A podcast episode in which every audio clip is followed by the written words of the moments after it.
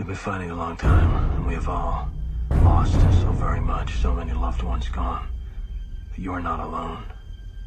There are pockets of resistance all around the planet. We are at the brink. You have no idea how important you are. If you're listening to this, you are the resistance. Ave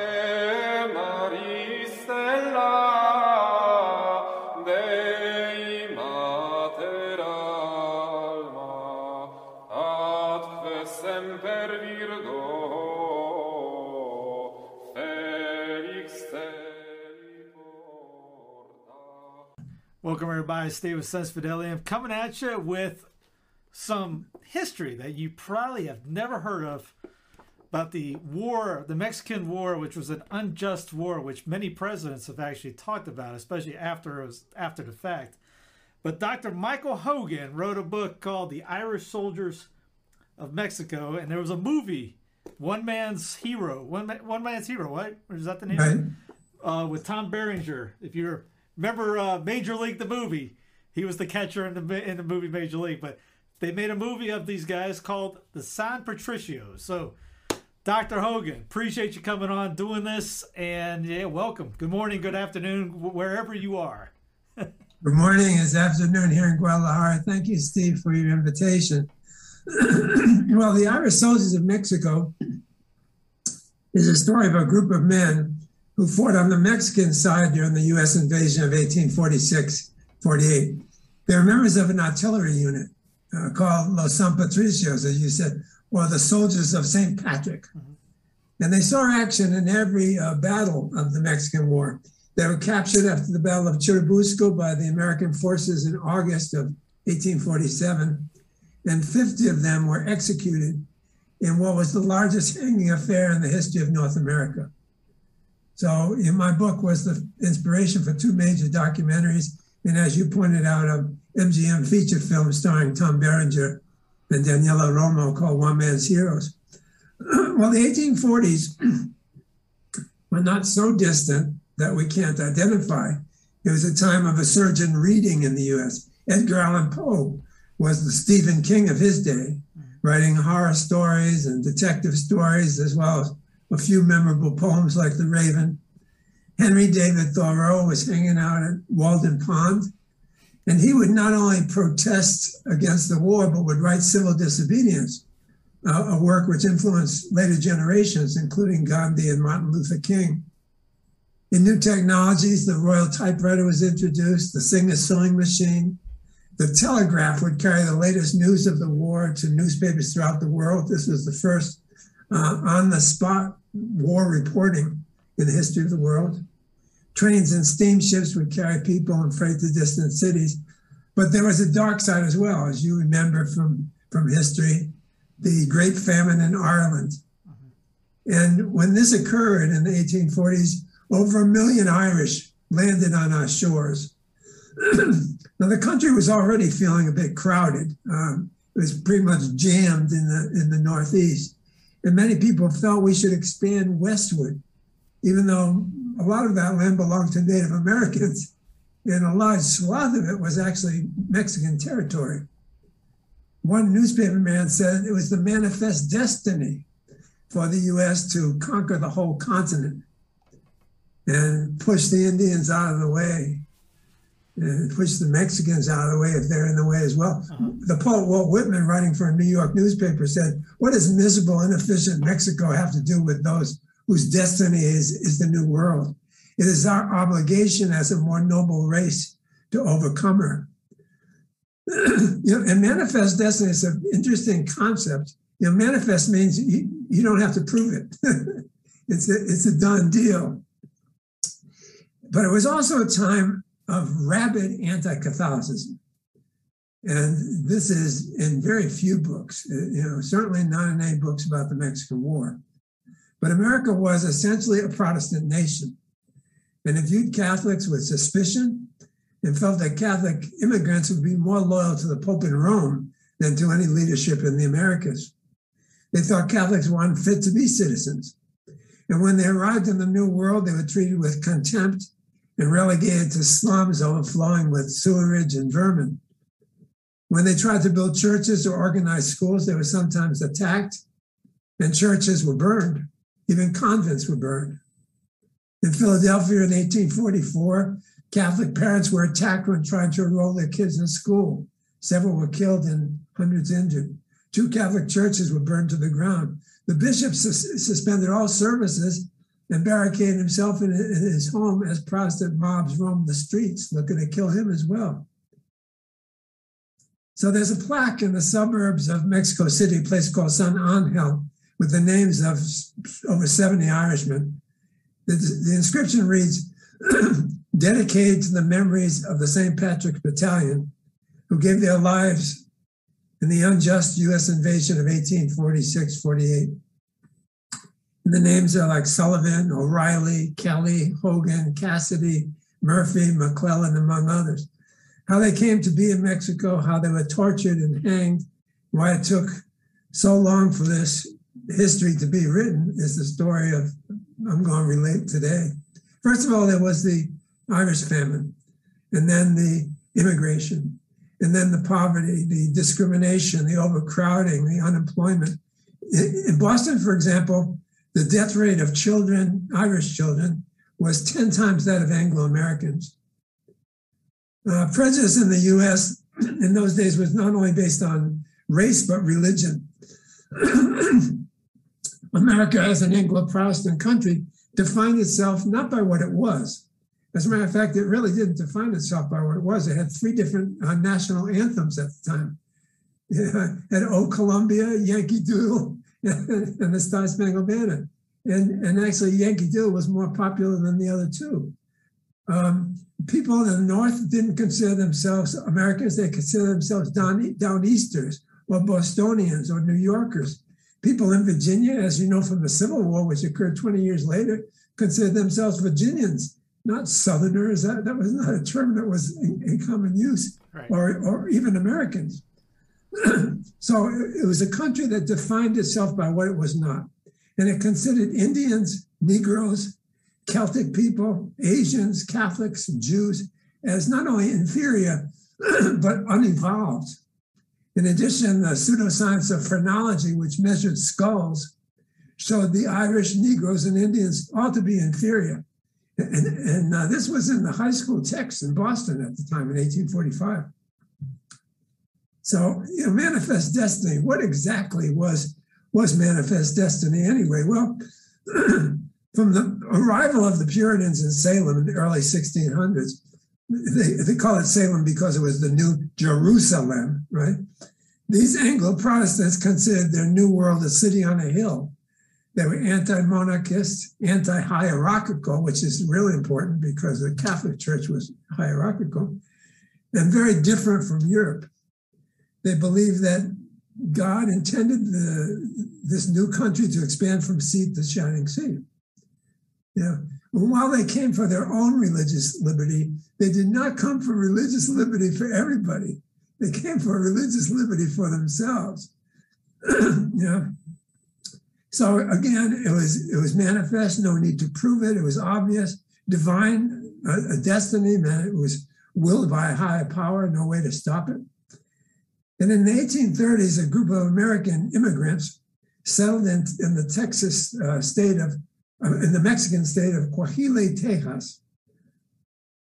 Now, those areas were kind of underpopulated, and the Mexican government invited them to come and set up ranches. But they had some provisions. Number one, the immigrants had to be Catholics because it was a Catholic country. Number two, they couldn't bring any slaves with them. And number three, except for one personal weapon, they couldn't bring any shipments of rifles with them because they might want to overthrow the government. well, they violated all of these all of these terms and eventually rose up against the Mexican government and declared their independence in 1836. And they established a new country called the Lone Star Republic, or the Republic of Texas. Well, they were very nervous uh, after they opened this new country because they didn't really have a very big army. Um, Mexico did, and, and, and they thought, well, at some point, Mexico might decide to take back this land that we got. So they petitioned to become a state of the Union. That way they'd have the backing of the US Army. And in 1845, they did. And the new president, President Polk, said, Well, this manifest destiny is a pretty cool idea. Uh, let me see if I can buy California and New Mexico. And that would really expand the United States from sea to shining sea. And he sent ambassadors to Mexico to buy those. As a matter of fact, he offered uh, $25 million for California and uh, $15 million for New Mexico. And Mexico refused to, you know, because it was not popular for any president. He wouldn't get reelected. He might even get kicked out of office to sell off, you know, a third of his country. so they said no. Well, Polk wouldn't accept no for an answer. And he decided, well, I'll send Zachary Taylor and army south to kind of put a little pressure on the Mexican government. So he sent them to the border, which at that point was the Rio Nueces, which is up around San Antonio. well, the Mexicans still didn't uh, give in.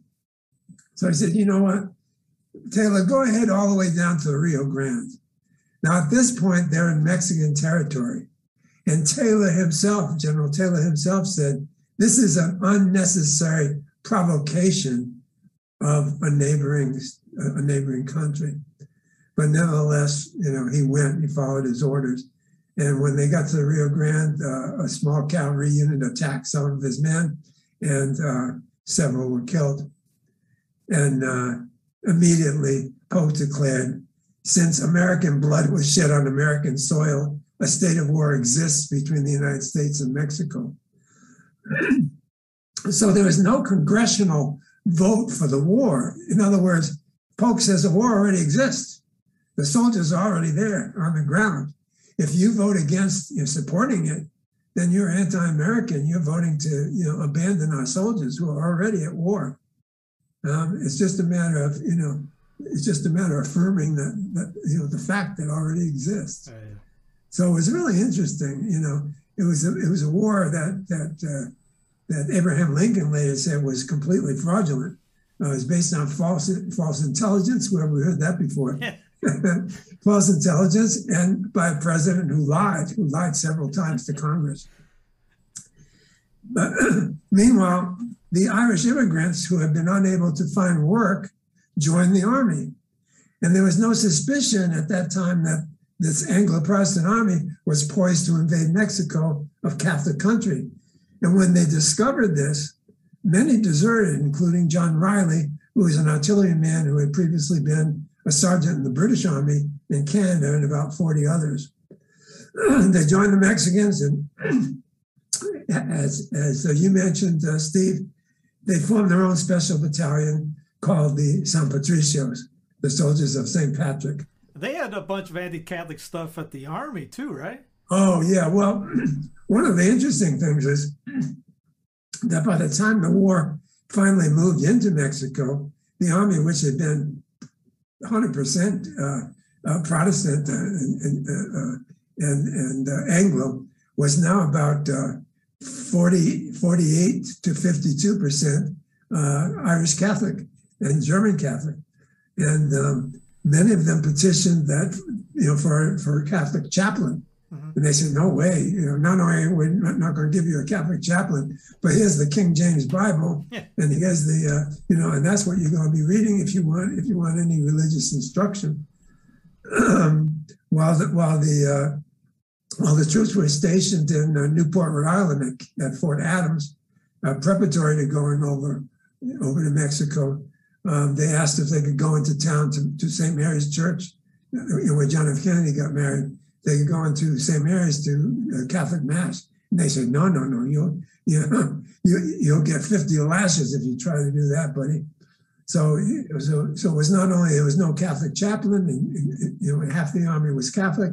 Um, they were not allowed to attend services, and um, and and they were given the King James Bible to read if they wanted to read some spiritual spiritual uh, work. So anyway, um, the conflict on the border, and and now we have we have the San Patricios in the country, um, and it was a small it was a small battalion, but they were uh, cannoneers. They were experienced artillerymen, and uh, they put up a pretty pretty good fight when when the army uh, invaded the uh, you know, the city of Monterrey, and they were actually probably winning the Battle of Monterrey because they were outgunning the uh, you know the gringos at that point, but but the U.S. Army was using the cathedral as a focal point to gauge their the distance of their artillery. And unbeknownst to them, I hope, but but maybe not, the Mexican general had taken all the civilians and put them in the cathedral for their protection because that was the sturdiest structure in the in, in the town. Um, so as the civilians began to die, he surrendered the uh, he surrendered the city. At this point, at this point, many more uh, Irish Catholics deserted um, because they'd seen what had happened. You know, not only attacking the cathedral, but the murder of, of civilians. I saw and that by the, the- end of by the end of when they moved out of Monterrey, instead of forty uh, soldiers, there were well, uh, San Patricios. There were well over two hundred.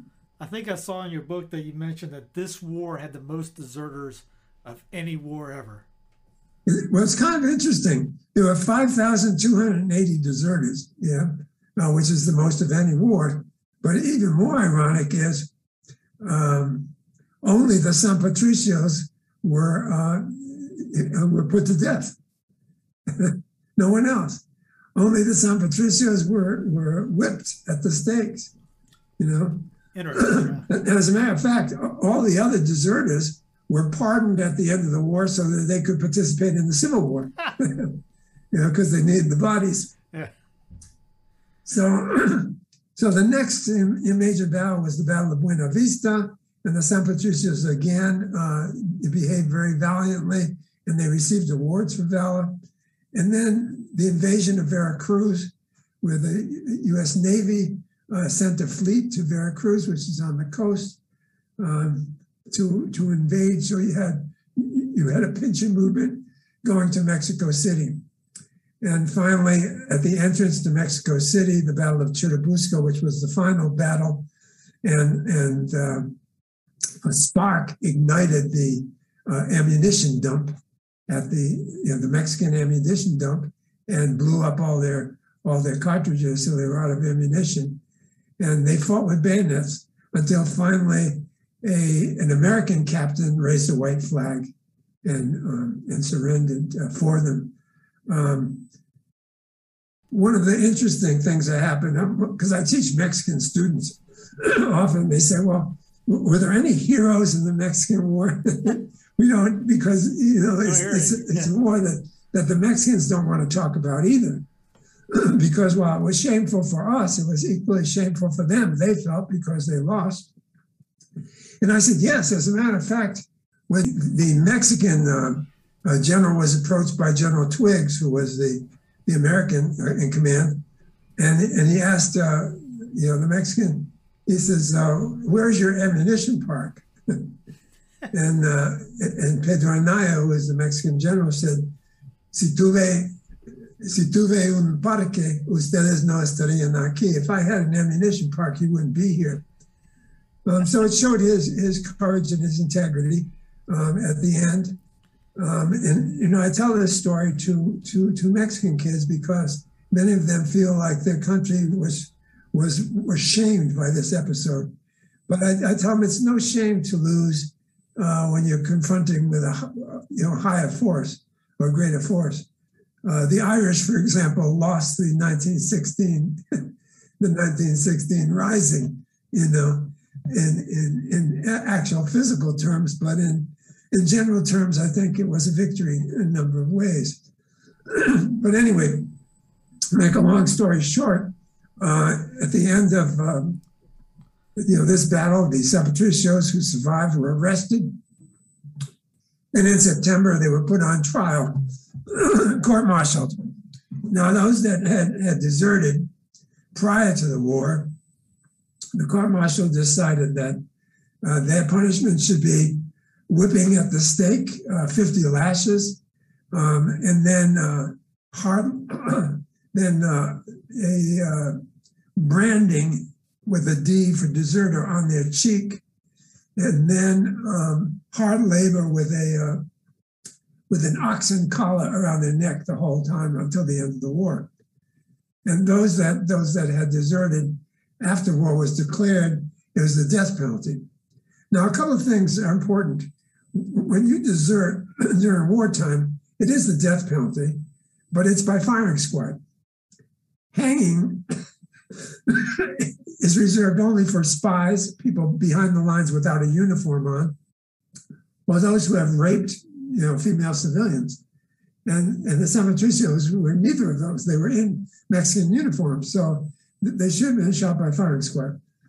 Second, the the uh, the court martial uh, manual of the day, Descartes Court Martial 1845, says uh, if you desert prior to a war, your your punishment should be one of three things.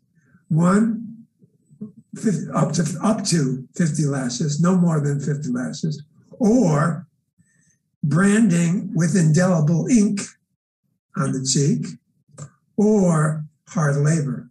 Well, San Patricios not only got all three, but instead of branded by ink, they branded them with a hot uh, white hot uh, branding iron that you brand cows with.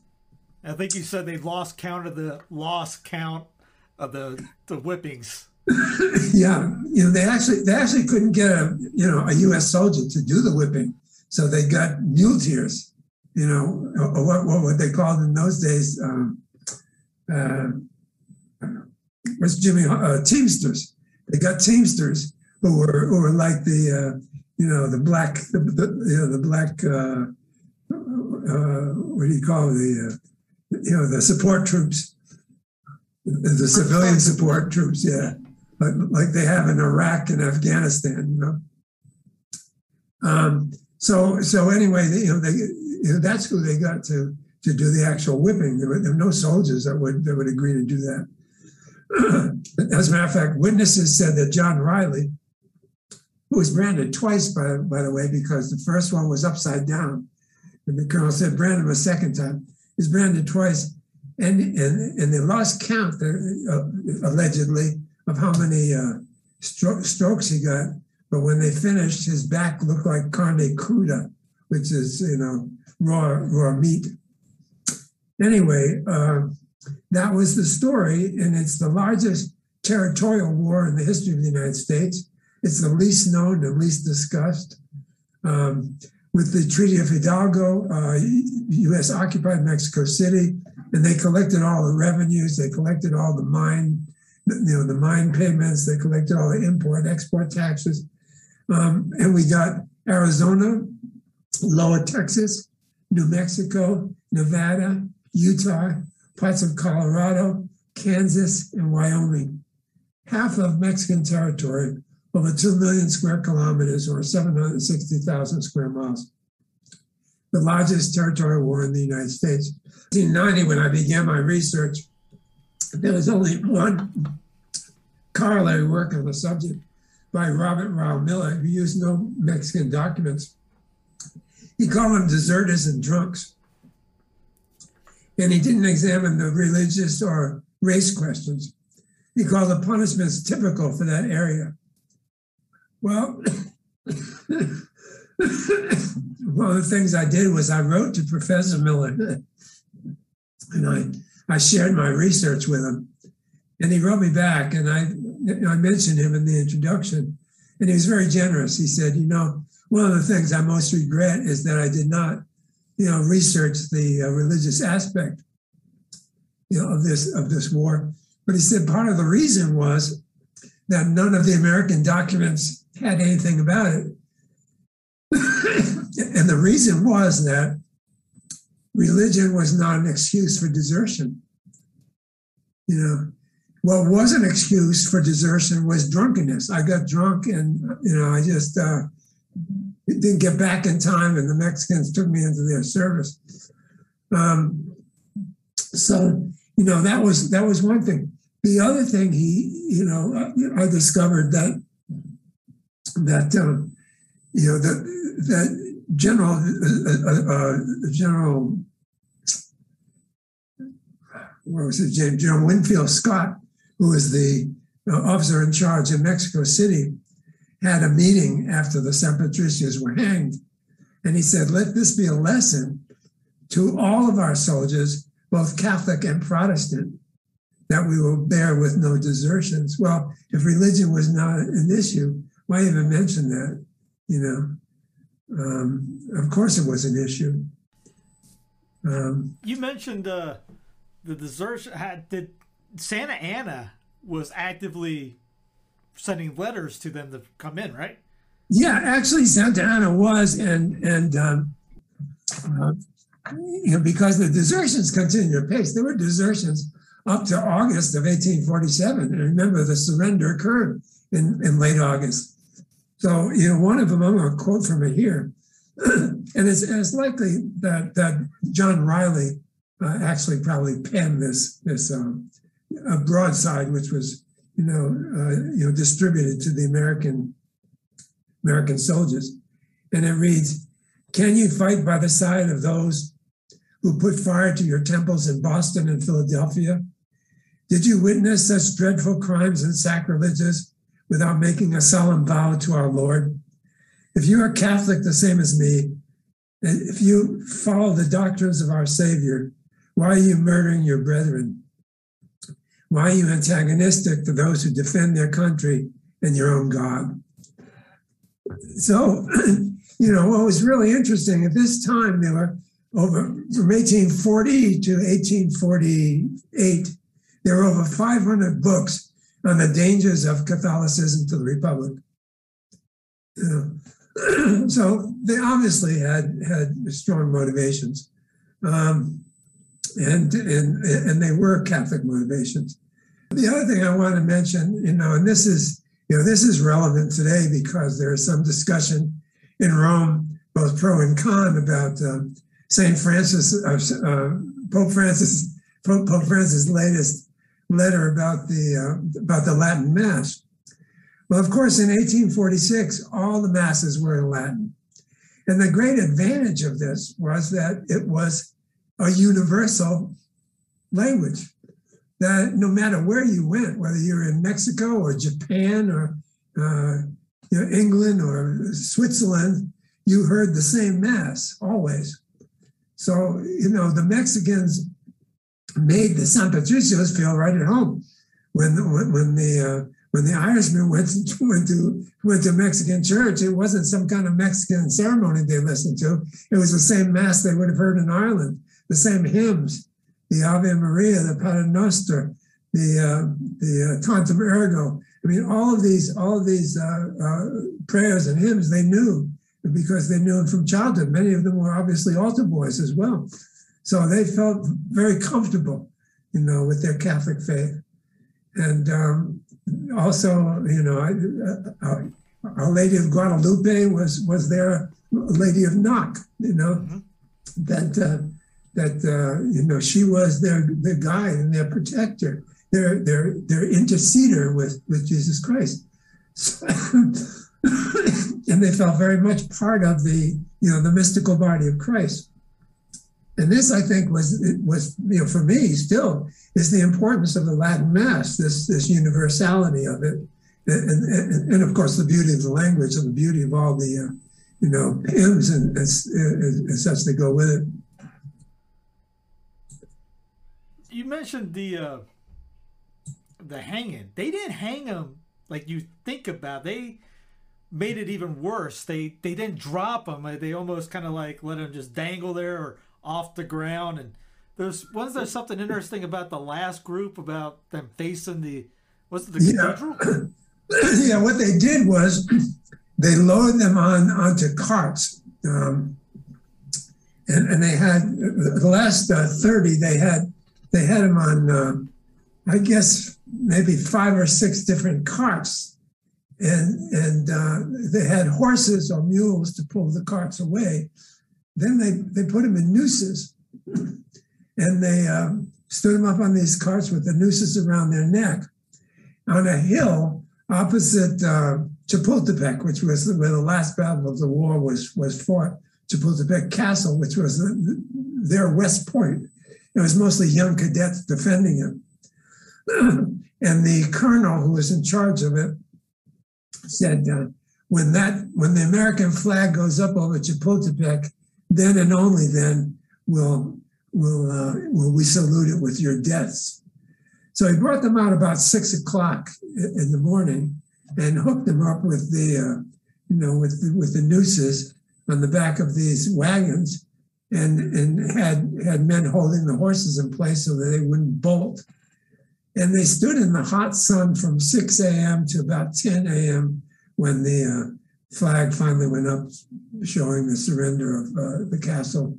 And uh, then he had the horses slowly move away, leaving the men hanging.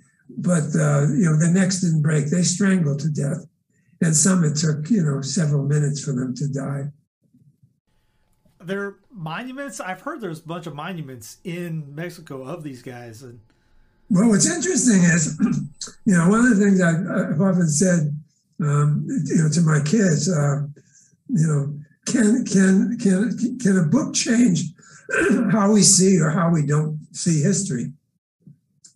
And it was really interesting to me. Here I am, you know, a relatively unknown person, you know, teaching in a high school in Mexico. and and uh, Tom Berenger calls me from Hollywood, you know, to ask if I'd be a historical advisor on a, on a film. So prior to this book, there was only a little plaque in a furniture store in San Angel. But a year after the publication of Irish Soldiers in 1997, there was a documentary made by Jason Hool. Um, Hool is the the, the Hool brothers uh, did um, uh, Platoon, that movie. Berenger was in that as well. So the, the documentary is called The Soldiers of St. Patrick. the next year, the Mexican Postal Department and the Irish Post Office issued a joint commemorative stamp of the St. Patrick Battalion. The following year, in 1999, was an MGM movie starring Tom Berenger called One Man's Hero. That same year, there was a musical CD in Ireland with Ry Cooder and the Chieftains, also called the San Patricios. The next year in Mexico City, the Mexican Federal Mexican Congress uh, put in gold letters "Heroes of the Republic," the San Patricio Battalion, in the in the Congress on the wall. Um, uh, a guy named Sean Cassidy uh, made a San, San Patricio tequila and an 1847 tequila to commemorate them. Another documentary was made just recently called The Search for John Riley um, and what might have happened to him uh, after, after the war. A bust of John Riley was erected in Mexico City as a gift of the Irish government, and a memorial was erected in Clifden, Galway, his birthplace, as a gift of the Mexican government.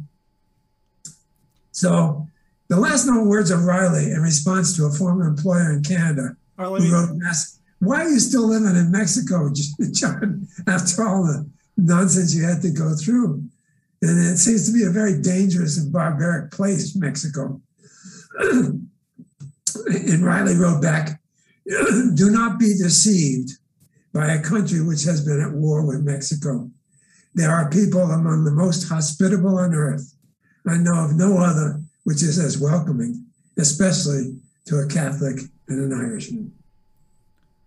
And, and the solidarity between Mexico and Ireland as a result of this. You know, that's why I mentioned 1916, where the you know the the Irish lost, but but in the end they kind of won. Yeah. And now the solidarity between Mexico and Ireland has resulted in new trade, cultural relationship, massive use of Mexican cement for Dublin construction, scholarships for Mexican students to Trinity and NUI Galway, cultural exchanges between the two countries, Irish dance schools in Guadalajara and Mexico City, Irish pipe band in Mexico City, a San Patricio mariachi group in Dublin. Huh.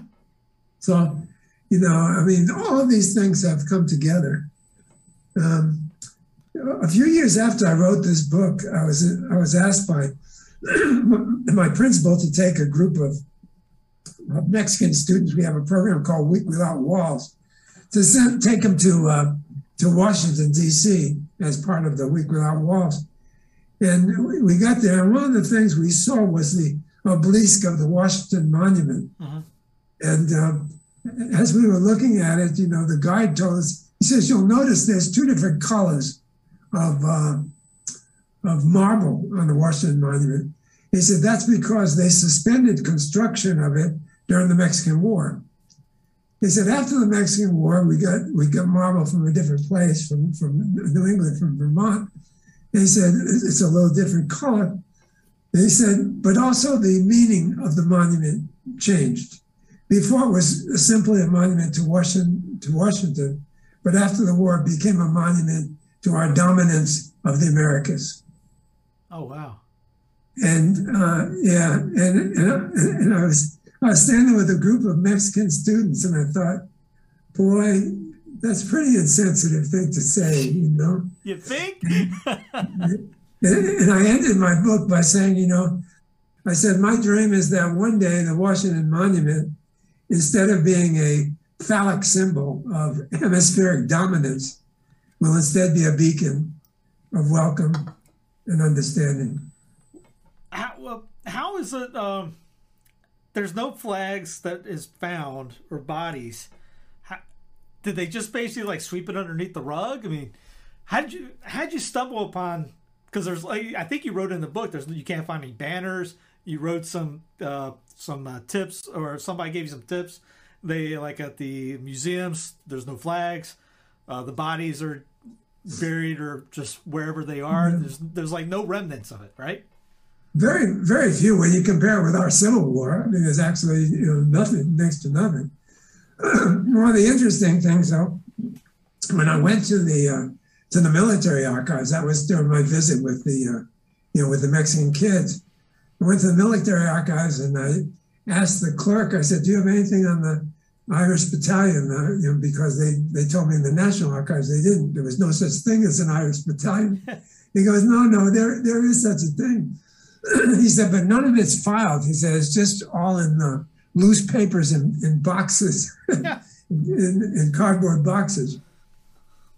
And I said, could I take copies of the stuff? He goes, yeah, yeah, yeah. But it's like, I forgot what it was then. It was something like a dollar a copy or 50 cents a copy. And he said, and you're looking at maybe, you know, 3,000 pages. Wow. And I said, Oh my God. I said, I can't afford that. I'm a teacher in Mexico. So he said, Well, leave me your information. I'll see what I can do. and his name was Michael Pilgrim. So several months went by. I almost forgot about it. But finally, I got a call. He said, This is Michael Pilgrim from the uh, military archives in Washington, D.C. I said, Yeah. He said, uh, How does uh, 3995 sound? I said, What? He said, I put everything on microfiche for you. So, you know, there are people who are just genuine, you know, decent human beings. And, Yeah, yeah. you know, so I couldn't have done half of it without his help. The second one I thought was kind of good was was um, uh, Jaime Flaherty, who's a he, he's dead now, but he was a, uh priest in in uh, in Mexico City. Um, I was outside the Museum of Intervenciones, the, the, the Museum of, of Conquest, essentially, Uh-huh. and um, and James Fogarty, Jaime Jaime Fogarty, we call him in Mexico.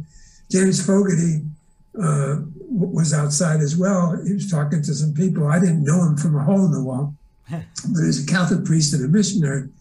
And and I signed all the documents and gave my passport and all to get into the museum and to do some research, and they turned me away.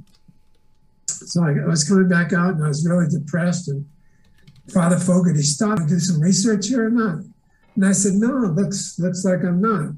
He, he said, why not? I said, they asked me for, you know, what university I represented and where I was working as a professor. And I said, I'm a high school teacher. I'm not representing a university. He said, then they asked me for my wife's passport because she might be joining me. Then they asked me for a letter of recommendation from the Secretary of Interior and a letter from the military authorities. And I said, I don't have any of that stuff. He goes, Well, he said, when you filled out the form, what did you put down where it said country of origin? And I put USA. He said, No. He said, Come back tomorrow at shift change And he said, when you fill out the document again, this time where it says country of origin, put Ireland. so next day I came back and it said País de Origen. I put Irlanda. And they said, Pásale, señor, pásale. I said, see, you don't need to see my pen. No, no, pásale, come on in, come on in. And they not only let me in, but they gave me a, um, a, a mozo, a handyman with a, with a, uh, uh, with a uh, pry bar to open up any boxes I found in the basement. And in the basement, of course, I discovered a cache of, of U.S. weapons that had been captured prior to the prior to the end of the war. Oh wow! Yeah, it was really neat. And and on the on the stock of the rifles, it said um, Harper's Ferry, 1847, and they were brand new rifles wrapped in um, oilcloth, you know. And I said, "Can I take a picture of these?" And they said, "Sure, go ahead." And I said, "How did these come to be buried in the church, you know, the bottom of the church?" And they said, "We have no idea. We didn't even know they were here." so I sent the pictures to uh, the head ranger at the uh, Harper's Ferry, mm-hmm. and he wrote me back and he said, "You just solved the great mystery." And I said, What in the world was that? And he said, Well, we knew these guns were stolen back in the 1847, but we didn't know who had stolen them or where they ended up. He said, But now you've shown it was the Guatemalans that did it. I said, I, How did I do that? they said, Well, they had a blockade at, at, uh, Veracruz, so no ships could get by. Mm-hmm you know, unless they went through the blockade. And the only ones who let through the blockade were the Guatemalans because they were fighting a civil war. But evidently, these were Guatemalan gun runners. Yeah. And when they brought the guns back up to Mexico, the war was over. you know, the Mexicans just buried them in the in the church uh, basement, and that's where they were for 150 years. Oh wow! So, Doctor, tell them where can they find the book? Uh, you got a website? Well, the best place, and I think the cheapest because on best to keep the price down, is is uh, is Amazon. Uh-huh. And you got michaelhogan.com, I think it is, uh, drmichaelhogan.com. Right. Uh, it links to Amazon on the website, easy to find. So in case you can't type it in uh, correctly on Amazon, uh, I'll have it linked in the show notes underneath, along with the movie uh, might have it at the end of the film, any uh, end of this anyway. just click a link. Um, Doc, any final? Wait a second. So, Doc, any final words for people out there? Well, I, I think one of the really interesting things is that there's a saying by Johann Wolfgang von Goethe. He said, "When you do your work quietly and well, unknown friends will find you, and angels will surround you." and, and that's been the story of this of this the journey of this book you know when i began the manuscript was rejected by just about everybody uh, including you know including uh, oxford university which expressed an interest at the time uh, all the presses in the united states when it was finally you know published uh, uh, texas refused to add it to their curriculum because they considered it anti-american. Uh, when the documentary came out, the uh, the History Channel uh, paid a kill fee so the documentary wouldn't be shown in the United States. I mean, there were just so many things against this book ever getting out there, and now it's had uh, four editions in English, two in Spanish, two in Spanish, and it's been number one on Kindle uh-huh. uh, in Mexico and Ireland, you know, consecutively for for I guess 15, 20 years, every every St. Patrick's Day, every March. And as I say, it's really you know bonded uh, Mexicans and Irish people and, and their governments and offered all kinds of opportunity for young people. So, you know, do your work quietly and well, and unknown friends will find you. I think that's the message. No, that's I mean how I found you. I mean, I was I was reading years ago "Liberty the God That Failed" by uh, Chris Ferrara, and he mentioned the San Patricios. Just on our page, talked about how these guys were. They look across the river and they see the bells ringing, nuns walking. Uh, be, they added beautiful women and priests, and they're going. Maybe we're on the wrong side. And yeah. I was like, "Who are these guys? I never heard of these." And led me to your book, led me to the movie, I was going, oh, we got to talk more about these guys. so anyway, Doc, appreciate your time. Uh, that was fantastic. Uh, and uh, yeah, man, thanks. Uh, link will be underneath for the show notes. Get the book. Uh, just yeah, take a take a good look at the San Patricios. Well, thank you, Doc. Thank you, Steve.